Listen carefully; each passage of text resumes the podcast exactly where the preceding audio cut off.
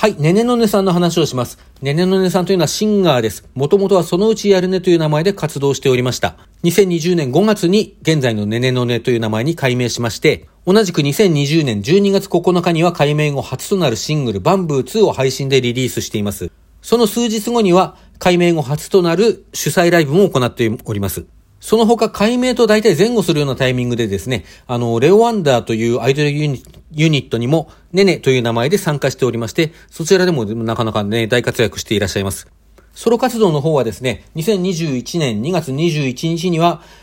2回目の主催ライブも予定されておりまして、こちらも早くもソールドアウトしているということです。とにかくいい声をしていて安定的なピッチを持っていらっしゃるのと、あの、いろんな曲とかですね、歌詞の内容によって歌い方を歌い分けるその器用さというか、あの、歌唱力ですね。そういうところも大変魅力で素晴らしいシンガーなので、皆さんぜひ聴いてみてください。